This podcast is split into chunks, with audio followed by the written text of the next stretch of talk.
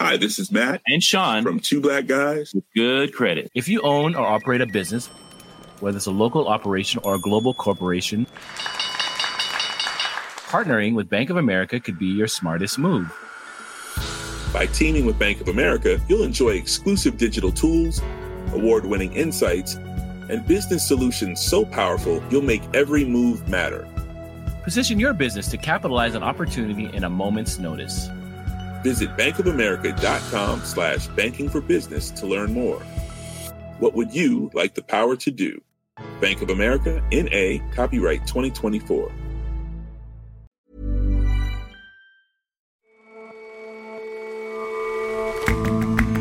Hello and welcome to The Intelligence from The Economist. Today, from London, I'm your host, Jason Palmer.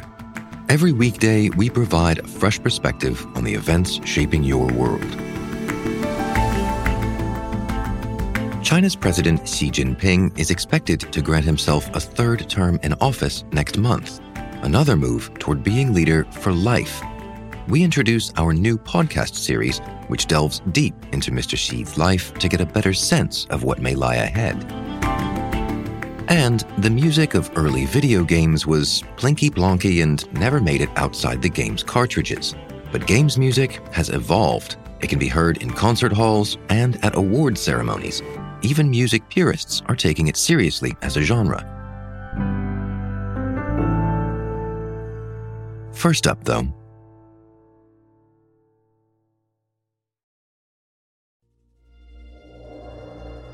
Today, Russia's President Vladimir Putin is widely expected to declare that four regions in Ukraine will be joining Russia.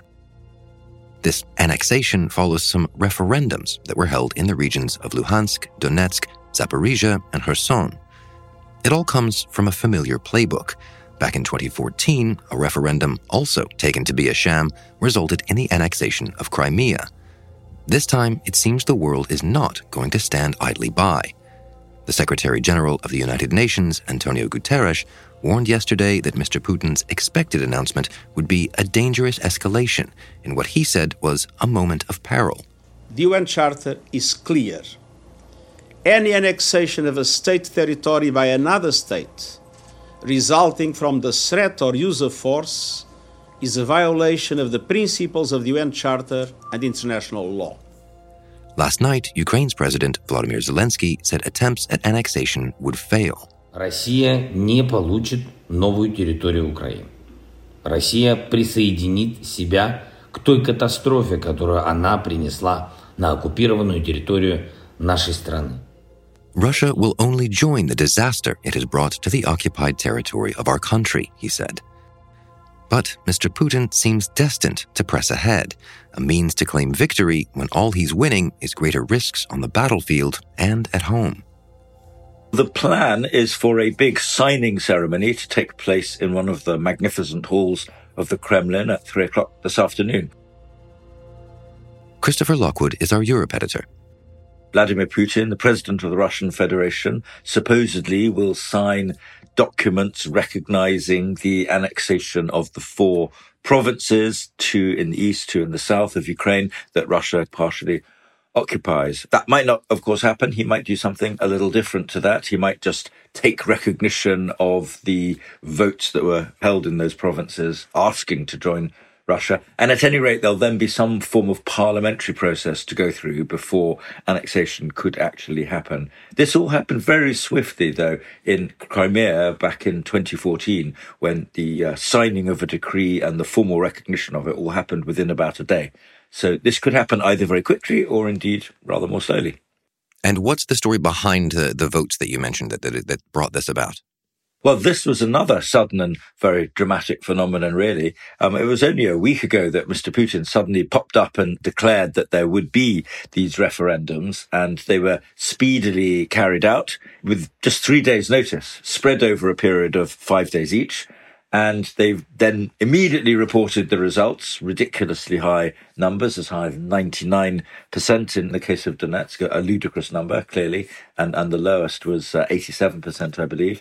The referendums were really as dubious as can be. In many places, people were herded into voting stations. These were sometimes in police stations even.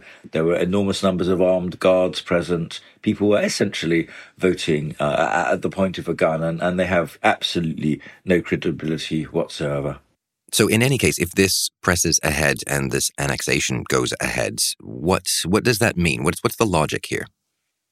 Well, it's hard to discern exactly why Vladimir Putin has decided to do this, but one explanation must be the following. Once the four provinces have been taken formally into Russia, it becomes the case that any fighting in them that's conducted by Ukraine with the support of the West becomes, in effect, the West aiding and abetting an attack on Russian soil. And so my view of this is that Vladimir Putin wants to treat this as a form of escalation, to make it more risky for the West, in his mind, for the West to go on continuing with supporting this war.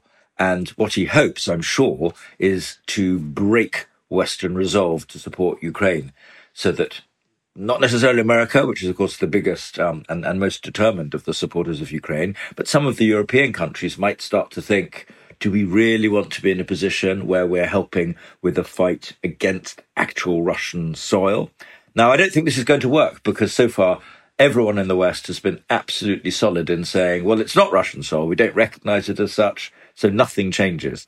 And President Joe Biden of America has specifically made it clear that he will never accept these referendums. The United States will never, never, never recognize Russia's claims on Ukraine sovereign territory. Russia's assault on Ukraine in pursuit of Putin's imperial ambitions is a flagrant violation of the UN Charter and the basic principles of sovereignty and territorial integrity. So I think that position will remain, and this attempt to try and use it as a tool to make it riskier for the West will fail. I mean, it only works if the West decides it works, and it seems pretty clear to me that they've decided they won't let that happen. But if this, from the Russian view, becomes a question of a fight of NATO forces on Russian soil, that is a recipe for serious escalation, is it not? Well, certainly Vladimir Putin wants us to think that. He's repeatedly warned that nothing is off the table. He's talked about having his nuclear forces on high alert. He never quite explicitly says he's going to launch a nuclear weapon, but that's the clear threat. But, you know, he's been saying this sort of thing right from the start. We have to be very clear about this. In the very earliest days of the conflict, he said if any assistance was given to Ukraine, that would be treated as, in effect, a declaration of war against Russia and would meet with the gravest consequences. I think it was a bluff then. I think it's a bluff now. Of course, it might not be. I might be wrong. But I don't think the dangers of escalation have become significantly higher than they were with this action. So what does it tell you that Mr. Putin is undertaking this action that is clearly never going to be accepted by anybody but himself? Well, to me, it's just further evidence that Mr. Putin knows the war is going very badly for him. On one level, he may be going to use annexation as a way of saying, I've won a great victory. It's really not much of a victory to hold a bunch of territory where you are constantly fighting to hold on to it. Or, of course, he may be doing it to rally support at home and to bring in a lot more troops. The declaration of these referendums coincided with his call for he calls it a limited mobilization. It's actually a sort of unlimited mobilization, because no one really knows how many people he's going to try and bring in. And both of them are signs that the war is not going the way he wanted it to be. He's taken almost no new territory in the last 4 to 5 months. And in the meantime, what should the West, what should Ukraine's allies do as this theater plays out? I think they must do more of the same. The supply of highly accurate, fairly long-range rocket systems, the so-called HIMARS systems, has absolutely changed the terms of engagement. Ukraine is now able to hit Russian ammunition centers, logistics centers, command and control at considerable distance, and the Russians can't hit them back. This is key. The Russians can only use highly inaccurate artillery and rockets against civilian targets, essentially. They can't reliably hit any military ones. And the West needs to just keep on doing that. And I think that is what's happening. Germany's sending more equipment even, and just in the last couple of days, America has announced another tranche of money to send more of the long-range missiles. So they are doubling down, I think, in the West, and they need to continue to do that. Chris, thank you very much for your time. Thank you.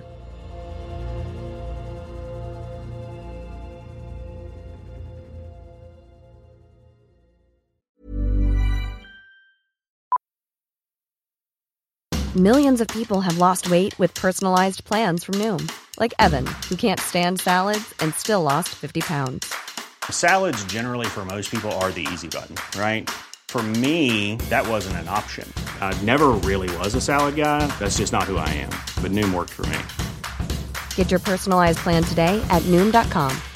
Real Noom user compensated to provide their story. In 4 weeks, the typical Noom user can expect to lose 1 to 2 pounds per week. Individual results may vary.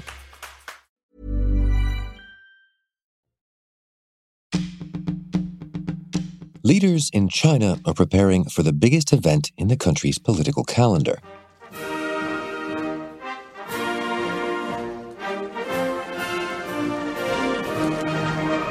The Communist Party's National Congress convenes once every 5 years.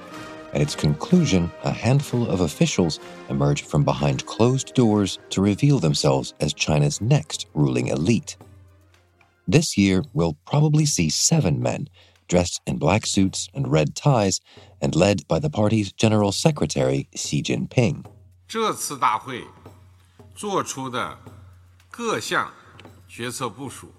That would mark the start of Mr. Xi's third 5-year term in office. He'd be breaking with conventions on term limits, cementing himself as China's most powerful leader since Mao Zedong. But until the start of the Congress on October 16th, other officials will quietly vie for influence. Only when Mr. Xi leads the new members of the Politburo Standing Committee onto the stage will we understand just how powerful he's become. At this climactic moment in his reign, The Economist has released a new podcast series about Xi Jinping. It's called The Prince. Xi Jinping has a really extraordinary life story.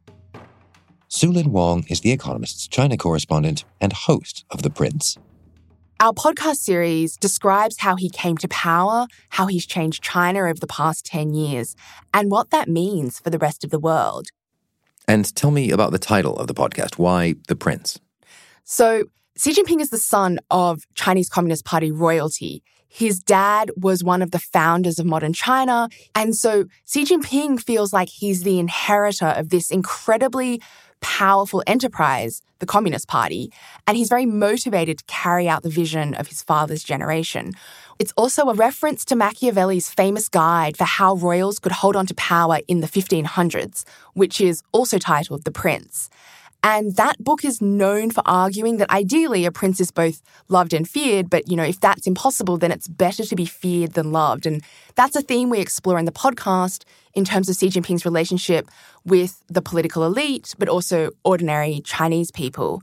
And his life story is a sort of masterclass in how to win power, how to wield power, but also how far you can fall if you lose power. But what does Mr. Xi know about losing power? He's only ever gained it. So even though Xi Jinping was born into immense privilege, when he was 9 years old, his dad was purged from the party leadership. And as a result, a young Xi Jinping was ostracized, he was publicly shamed at mass assemblies, he was repeatedly detained and threatened by Mao's street mobs, and his family was ripped apart. Then, as a teenager, he was shipped off to the countryside and spent 7 years doing hard labour. And so we've tried to understand how those childhood experiences set him on a path to power. And how did you go about doing that? It wasn't particularly easy because the private lives of China's leaders really is the most sensitive topic in China. And Xi Jinping himself doesn't give interviews, he doesn't hold press conferences. It would be too dangerous for a Chinese journalist to try to make a podcast like this. And as a result of all that, very few people inside China were willing to speak with me, but even people outside of China often didn't want to talk once they found out what we were doing. On top of that, I wasn't actually able to enter China while we were making this podcast, partially because of COVID restrictions, but also because last year, the Hong Kong government declined to renew my work visa. So it's a bit like trying to make a podcast about Joe Biden, but not being able to go to America or speak to Americans there. But that having been said, there really is a wealth of material available about Xi Jinping. He is someone who wants some version of his story told. The challenge is picking apart the truth from the propaganda. Clearly. And how did you navigate that? In this series, we've looked at the people who influence him. We looked at Xi Jinping in his own words through both sort of leaked secret speeches as well as publicly available speeches that he's given. We've looked at events from modern Chinese history and global history that have shaped him. But one method that was particularly important was speaking to people who shared similar life experiences. So in the first episode, I interviewed Nanyang Li, and she's the daughter of one of Mao Zedong's personal secretaries, Li Rei. Like Xi Jinping, Nanyang lived through China's famine in the 1950s, where millions and millions starved. And she told me what it felt like growing up with an empty stomach. Oh, I was always hungry. Nanyang says she had too little to eat at her boarding school. Xi Jinping has described a similar experience. And she told us a story about how one day they learned that not everyone was living with the same level of hunger. And one day, one naughty student just pulled off the curtain that separated the teachers and us. We found the teacher had really wonderful food. Yeah, and we were really shocked. We were really shocked. And some kids reported to their parents. She was at a school with the kids of other leaders, so the food got better after that. But her biggest similarity to Xi Jinping was that their fathers both got on Mao's bad side. I was 9 years old, exactly the same age, like Xi Jinping. His father got trouble. My mom said, your dad made a mistake. But so many people made mistakes. Nanyang's dad would be shipped off to a prison camp and held in solitary confinement for the next 9 years. And what happened to her? Well, she eventually lost faith in Mao's communist revolution and left China. So she lives in America now. But the interesting thing is that even after her dad was jailed by Mao, she kept faith for a long time in the mission of the Chinese Communist Party, the CCP. I really, really want to be the member of the CCP. I want to show I was a daughter of the CCP. I was not a daughter of my father. Why was that? Like, what was it that made you so desperately want to be a daughter of the CCP? It's very hard for the kids from the really bad family. You had to try so hard. You should understand our time, 1950s, to be a revolutionary, that's the only way. Become a revolutionary. That's only your future. One of our big questions on the show was, given Xi Jinping had such a traumatic childhood and given that the party destroyed both his life and his family's life, why did he decide to dedicate himself to that party? But as Nanyang says, the only way to safety from that sort of chaos was either by leaving China, like she did, or by finding power within that communist revolution. And how Xi Jinping has gathered that power in himself is a fascinating story. And that's the story I tell in the podcast. And having listened to it already, I can confirm it is a fascinating story. Su Lin, thanks very much for running through it with us. As always, thanks very much, Jason. All 8 episodes of Su Lin's podcast series are available now. Search for The Prince wherever fine podcasts are sold and traded. If you subscribe to this show, you'll also see episodes of The Prince appear on your app over the next few weekends.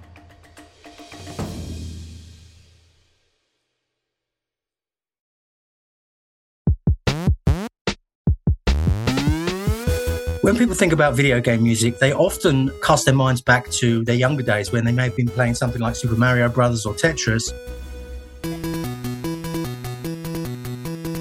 Colin Campbell writes about video games for The Economist. Those soundtracks were limited by the sound chips of the day. But of course, things have moved on a lot in the last 30 years, and there are virtually no technological limitations on music today.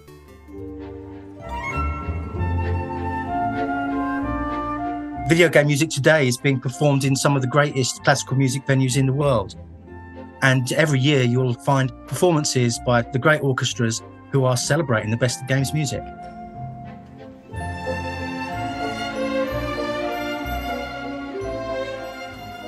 Video game music has definitely followed in the footsteps of movie scores.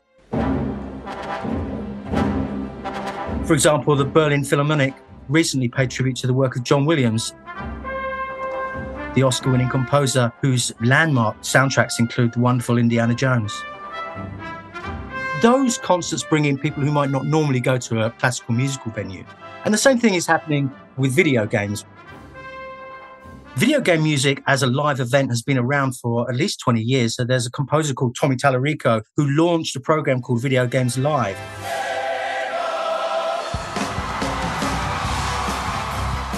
And that has staged more than 500 shows in 42 countries around the world.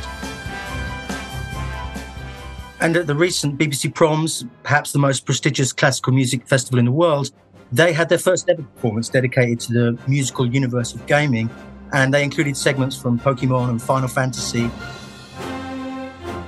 as well as role-playing games like The Legend of Zelda. The challenge of writing this sort of music is different from linear scores because games are interactive. And just to give you an example, if you're in a role-playing game and as a character you're picking flowers to make a poultice or something, the next second, you might be fighting a monster, and the music needs to transition from one to the other.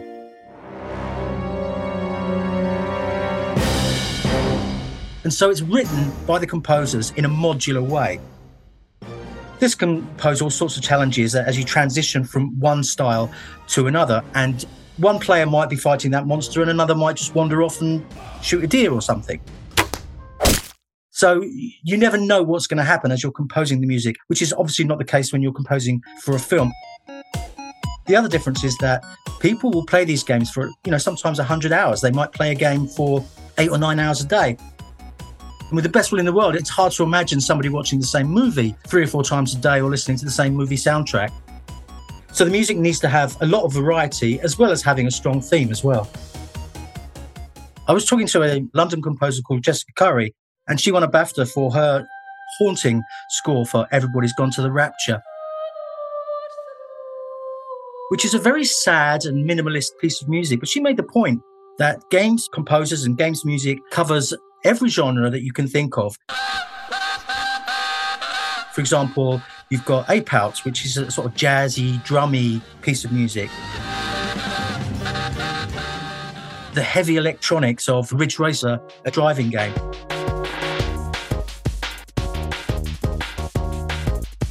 And then you've got something like Persona 5, which it's impossible to really classify what sort of music is in that game.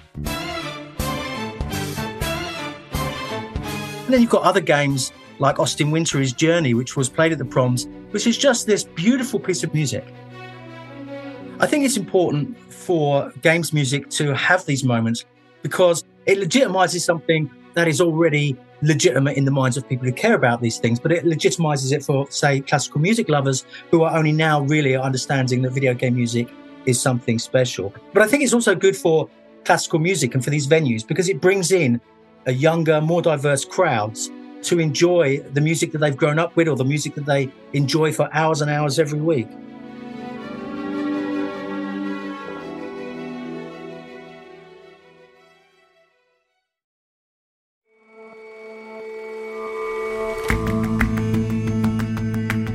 That's all for this episode of The Intelligence. The show's editors are Marguerite Howell and Chris Impey. Our sound engineer is Will Rowe. Our senior producers are Sam Westron, Jat Gill, and John Joe Devlin. Stevie Hertz is our U.S. audio correspondent, and our creative producer is William Warren. Our producers are Rory Galloway, Alizé Jean-Baptiste, and Kevin Caners, with extra production help this week from Sam Colbert and Elna Schutz. We'll all see you back here on Monday.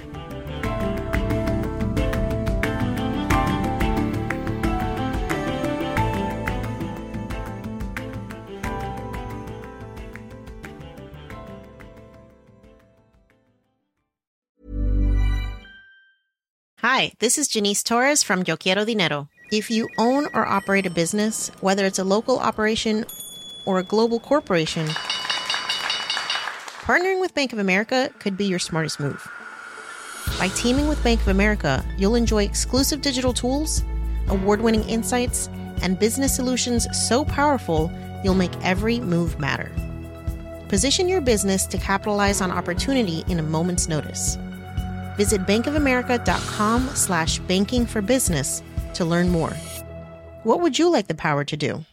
Bank of America, N.A., copyright 2024.